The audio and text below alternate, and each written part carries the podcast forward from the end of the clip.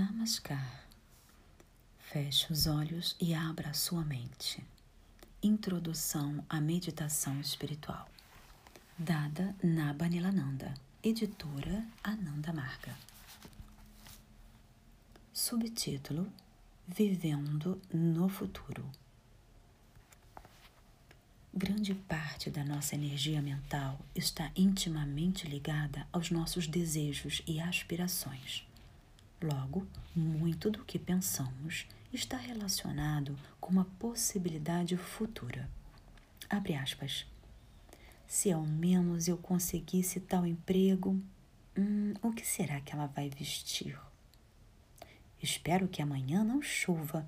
Isso iria estragar meus planos. Se ao menos eu encontrasse um bom professor, sei que conseguiria.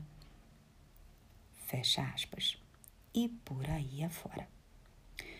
Quando a nossa imaginação é invadida por medos e ansiedades, temos a tendência a pensar sempre no pior, em vez de esperar o melhor. Para cada uma das razões que dediquemos ao sucesso, a imaginação encontrará mais razões para o fracasso. E ainda desenhará na mente cada uma das possibilidades desastrosas. Abre aspas. Se isso não acontecer, não, tudo vai dar errado. Oh meu Deus, nem quero pensar no que pode acontecer. Fecha aspas. Mas, obviamente, pensamos. Por mais que pensemos que nossas previsões do futuro estejam corretas, na maior parte das vezes elas não passam de ficção científica e gastamos muito tempo e energia mental no processo de escrever e reescrever esses prováveis acontecimentos. Um trabalho que nunca será publicado. Comparado com as criações fantásticas de nossa imaginação, o que realmente acontece pode parecer por vezes enfadonho e banal.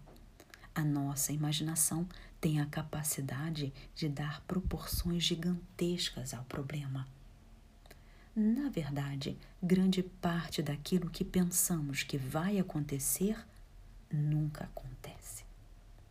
O futuro tem por hábito destruir os mais perfeitos projetos. Abre aspas. Minha vida foi repleta de mais terríveis tragédias das quais a maior parte nunca aconteceu. Dale Carnegie.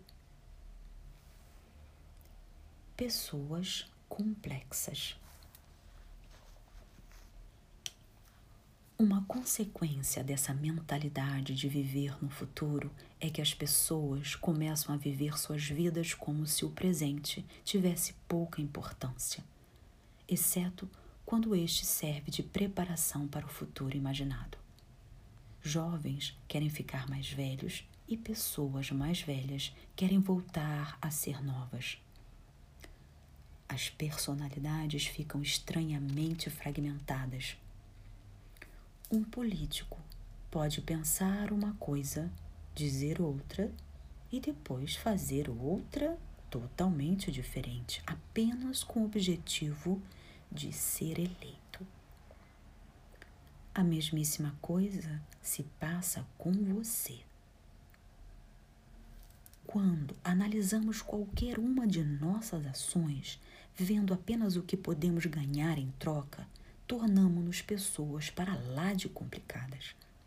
Mentimos aos outros e a nós mesmos, raramente dizendo o que realmente sentimos, com medo das consequências. Suponha que o seu chefe se aproxime e você lhe dê as boas-vindas, dizendo: Por favor, venha, sente-se e coma algo. Você o bajula, mas por dentro diz: Mas que chato que chegou. Quando irá embora? Isso que você pensa de seu chefe, ele não tem conhecimento.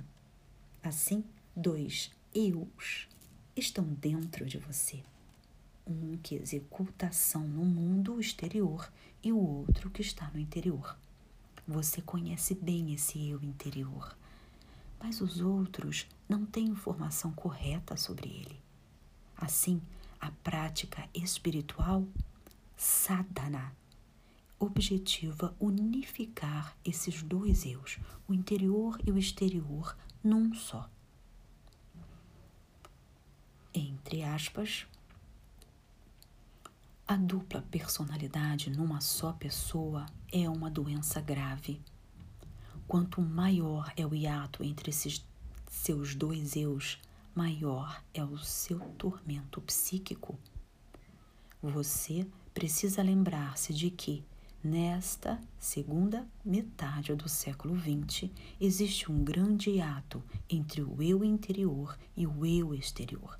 E, por conta do problema no ajustamento desses dois eus, aumenta cada vez mais o número de insanos mentais.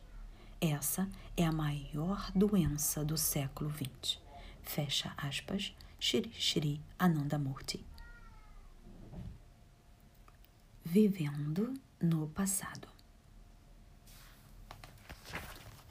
Quando nossas mentes não estão ocupadas com o futuro, costumamos voltar ao passado. E essa tendência aumenta com a idade.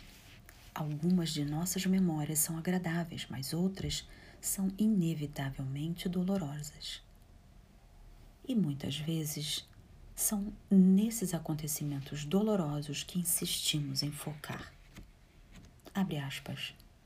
Ela não tinha o direito de falar assim comigo. É por culpa dele que tudo está indo mal, eu sei. Quem me dera nunca ter feito aquilo, seja. Veja só a confusão em que me meti. Fecha aspas. Se sentimos que alguém nos enganou, tentamos dar nossa versão dos fatos a outra pessoa, mas ninguém está ouvindo.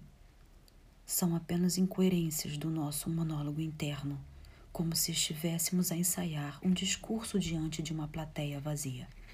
Ou então, desperdiçamos tempo ao reviver emoções e eventos mentais, como os viciados em novelas de televisão. As experiências dolorosas do passado, mesmo que sua carga emocional não seja a mesma atualmente, podem comprometer a nossa autoestima. E isso fatalmente fará com que deixemos de ter felicidade no dia a dia. Como falamos anteriormente, a primeira característica da mente é que ela necessita de um objeto. Temos de pensar em algo. A essa altura, você já deve ter percebido que tudo o que pensamos cria um grande impacto em nossas vidas. A partir disso, vamos analisar a segunda característica da mente. Próximo subtítulo Número 2. Você se torna no que pensa.